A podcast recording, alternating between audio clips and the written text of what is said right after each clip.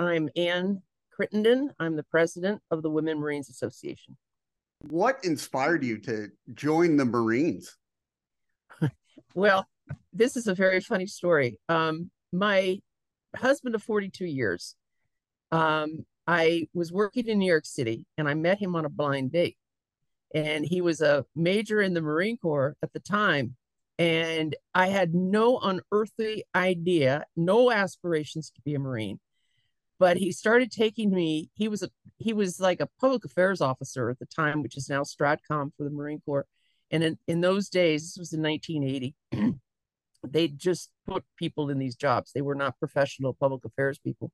And he's an infantry officer. So, of all things, but he got to go to all these really cool veteran and military and Marine Corps oriented events. And I said, Well, what do you do at these things? And he said, Well, um, we just hang around and look great in uniform and, you know, whatever. And I said, hmm, What? And so he took me to a number of these types of events. And I was also very physically fit. I was a big runner and I enjoyed physical fitness and that type of thing. But I I'd had no whatever and you know exposure to the military at all. So as time went on, um, he said, you know, it could be worse than to not be a Marine. And I said, What are you talking about? And he goes, Well, you could be a Marine. I said, In all of these events that you've taken me to, I have never once seen a woman in uniform. He goes, Well, they're there. and I said, Well, okay, I'll take a look at this. And uh, so on Christmas Day, he took me out to Washington State to visit a friend of his who happened to be the officer selection officer in Spokane, Washington.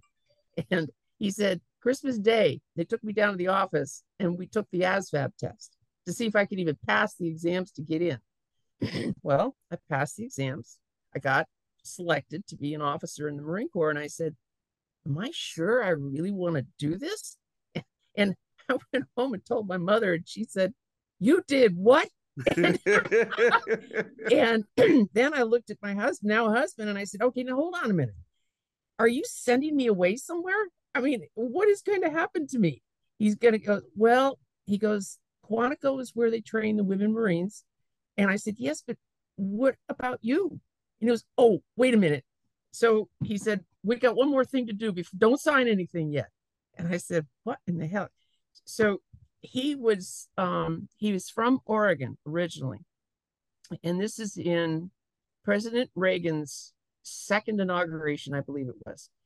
Senator Mark Hatfield was the one holding the Bible. At the, no, no, he wasn't holding the Bible, but he was standing behind the president. He was the primary coordinator for the inauguration. And Steve brought me down to the inauguration. And this is where I really got the exposure to all of the different military, but he also asked me to marry him that night. Mm-hmm. So I said, Oh, well, now I can go be a Marine. it was very rare to find senior women, especially the lieutenant colonels and the colonels. There was maybe 25 colonels at the time. Um, and when I retired finally, there was 110. So you can see that over the many, many, many years that it just uh, grew exponentially, but also the times changed. Society forced the military to include more women. Um, so yeah, it was a bit of a lonely experience at times because you just didn't have anybody. And and the other interesting part is think about 1981, post Vietnam. The military was going through some horrendous times, especially with drugs and alcohol, with the behaviors coming out of the post Vietnam age, um, the race issues, um, things like that. And it was hard to get to know these guys because they were very one sided. They said, women don't belong here, period. And um, I said, well, you know what? We're going to keep it. I'm just going to keep pressing. You know, I don't care what you say or what you think. I'm just going to keep pressing and try and remain respectful at the same time. so, um, you know, because a lot of these senior guys were just, they wanted nothing to do with women being around. But um, it gave me an opportunity to kind of watch carefully and maneuver through. Uh, it wasn't easy. And sometimes I felt, you know, it might have been a second lieutenant, but there were days I felt like a third lieutenant. Um, because I wasn't given those kind of opportunities that the men had. Right. So And I'm sure one of your questions is going to be, what opportunities did you have? And I'll be more than happy to tell you all those of the ones I missed out on because of the timing, things like that. What opportunities did you have? Well, I I was an um I was an adjutant, which is a administrative uh, occupational specialty for the Marine Corps, which is where a lot of the women landed in the beginning. Um, matter of fact, that MOS was almost all women up until you know maybe about I'd say 15 years ago, and they started pushing the men into it. They were transitioning them out.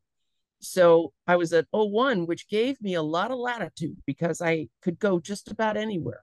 But I was not allowed into the line units, which are the infantry, the artillery, any of the combat arms. Um, back in the 80s and early 90s, women were not allowed there. Um, it was all those were all male units. Um, but I had the opportunity, I was in the operating forces for 12 years before I came out and went to the headquarters Marine Corps.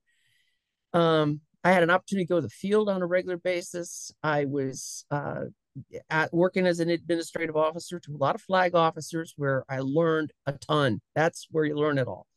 Uh, but that's what adjutants did. We worked for the generals and the, and the high ranking colonels. And uh, we did awards, and, and you were basically the senior administrative assistant to a lot of the flags.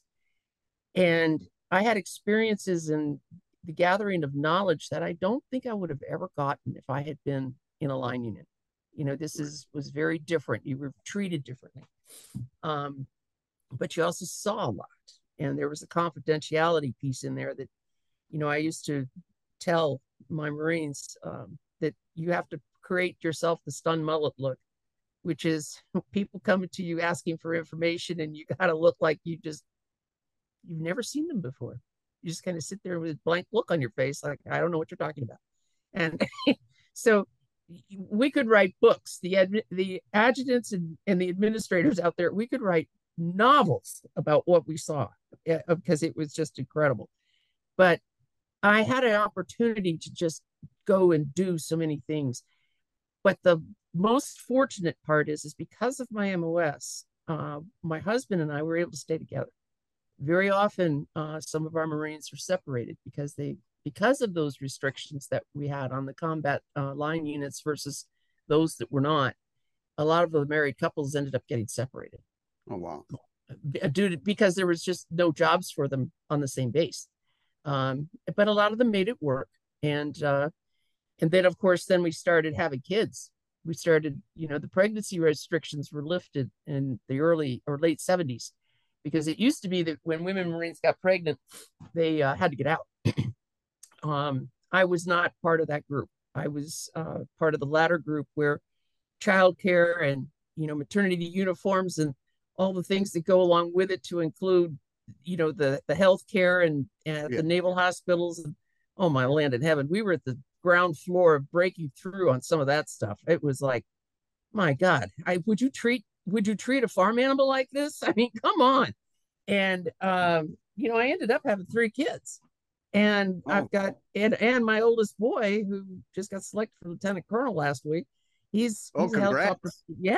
Oh, I'm very very proud of him. He um he was born in Long Beach Naval Hospital, and which is no longer, but uh, I was able to raise these three, and I also have one that's disabled who still lives with me. So I was one of the first members of the Exceptional Family Member Program, which was a program that was started in the mid 80s in order to protect military members from being moved unnecessarily and causing their families a lot of distress. And it took years to get this process through.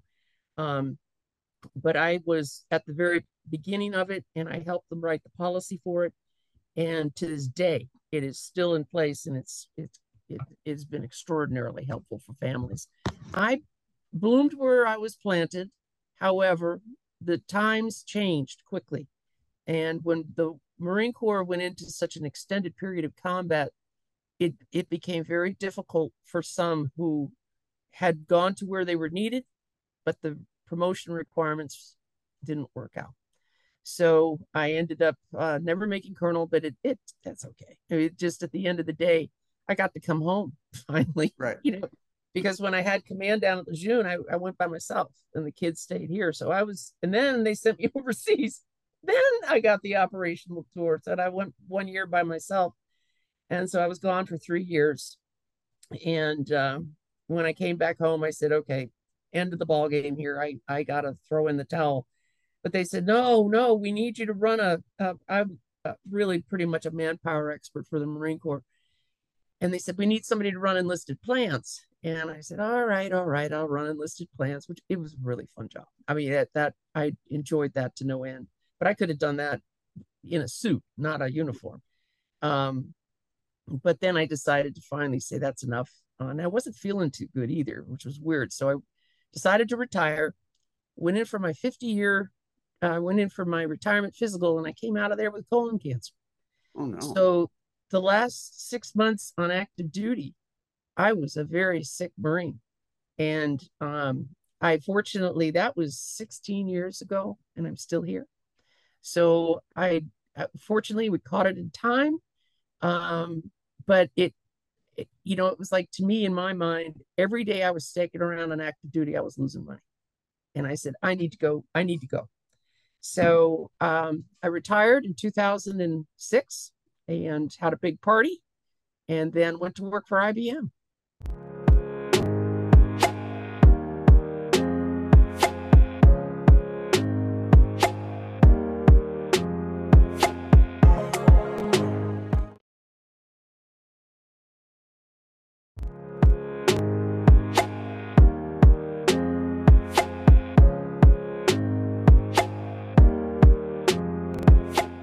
You tell me about the Women's Marine Association? Well, we started in 1960. It was originally created um, as a group to celebrate women Marines themselves, um, because in we've been in associated with the Marine Corps since World War One, but we didn't become official as the Women Marines Reserve. Um, but we have we celebrate our anniversary uh, every year and uh, we didn't become pulled into the regular Marine Corps until the mid 70s when we no longer had to be part of the reserves. We became regular Marines. Um, and but the mission, our mission is basically, I'm just going to read it to you because it's easier. Yeah. And, is to preserve and promote the history and traditions of women in the Marine Corps from World War One to the present, and to conduct programs for charitable and educational purposes, promote the welfare and well being of the elderly, disabled, and needy women Marine veterans, as well as our women currently serving in the Marine Corps, to provide entertainment, care, and assistance to hospitalized veterans and members of the armed forces of the United States. What that essentially means is we do a lot of work with our veterans' homes, especially our Women Marine Association chapters. We have quite a few of them throughout the United States. Uh, we have some super chapters, we've got little chapters, but we got gals that are all former Marines that are out there working with the veterans. From a national perspective, I've got an emergency grants fund that someone can in need can get up to a thousand dollars from us to help them out of a bad situation. Um, matter of fact, we've just provided four of those in the last two months alone um, for any number of different horrible reasons, like lady's house burned down, her car was totaled, her kids were homeless. I mean, it's just any number of things. But yeah. these are things that people donate to to us, but we're out there to support them. The other part is, is and this is something um, that I have just now recently instilled, is the Marine Corps, or the Women Marines Association, has never really had a centralized aiming point, is what I call it, or a North Star. Something that we need to have in order to create our marketing efforts, but to ask for support from outside our organization, other veterans organizations, uh, charitable organizations, things like that. And that's the, the topic of mental health. Yeah. And I've done a lot of talking to active duty Marines. I was down at the Camp Lejeune in North Carolina back in December and I had an opportunity to talk to 62 of them um, all in one room, which was a lot of fun. That old man that gave put the green back in my heart, Michael.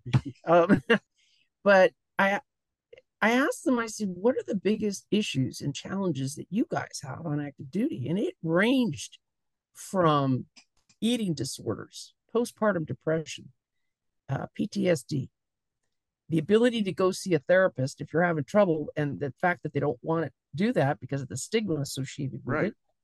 Um, and it, you just you name it. Well, when I was driving home, I couldn't put my arms around what it was exactly they were really focusing on and, and where the problems were. And it wasn't until I sat down with my marketing team and the uh, virtual that they said, and what you're talking about is mental health. I said, that's it. That is the focus right there. There in lies WMA. And this is something I started writing to back in December. I want the WMA to become a safe haven for all women Marines. You could come here and be with us. There is no judgment. There will never be any judgment, but we're here to get find you the resources you need in order to succeed. And there is no stigma here, by the way. And I was able to find some really great information out there. There's a super article that was written in LinkedIn um, from Forbes Health that as people make New Year's resolutions, the focus is not on fitness, diet, health, it's on improving your emotional health. Yeah. So that's when I found that's when I realized that I was on the right track. Um, that this is this is the right thing for us to focus on. I just finished up the 2023 campaign plan. My goal is to get 5,000 in membership. My goal is to get the member experience going in such a direction that Marines are going to take us on as a as a organization of choice. I want to continue to press the use of uh, things like Zoom, Teams, social media, to do social networking events with them, to bring up uh, topics of interest to them. Um, we're going to do one in January. We're going to start listing out by month all the different topics, and they're all going to be mental health related. Fitness, in terms of getting maybe certified trainers and fitness trainers and nutritionists and dietitians for one hour in the evenings to, to pick a different topic every single month. And then we're going to, uh, February is our anniversary. March is Women's History Month. I want to see us get on a trajectory that they're going to want to look forward to being part of our group. And they're going to want to network more, build out our chapters so that we get more participation there in support of veterans. But it's the kind of support that they go to see you physically. I'm not coming out looking with my hand out looking for a donation, but I'm always open to donations. I'm not going to tell you no, I'm not. But uh, increased presence at the expositions. Um, we've got three big ones um, that are all military. This is all military, all service engaged. Um, it involves industry to get, you know, because as you obviously the military relies on its equipment and mm-hmm. the upgrades to the equipment. Well, you get yourself into one of these big things like at the DC Expo, and you get around industry and you go, Hey, how are you? My name's Ann and I'm the president of Women Marines Association. And um, have you heard about us and what our focus is? And would you like to sponsor? Would you like to become a sponsor for us and become part of our convention group and or become a regular sponsor and donate to us? And it, when you do that, this is what you're going to be supporting um, and be able to have a message that tells them this is who we are. We've never had that, Michael. And I want to be the one that's can when I leave office to say I was able to finally get that accomplished. Yeah. But it, I'll tell you, I loved every day in uniform. Every day. It was now I'm not gonna tell you every day was easy, but I will tell you I loved every day. But the experience it gave me, um, you know, and this is really funny. But I I when I look at certain people, they they ask me, they say, "And what is your degree And I said, social work. And they go, What? they they kind of give me a funny look. And I said, I used it every day for 25 yeah. years. Every day.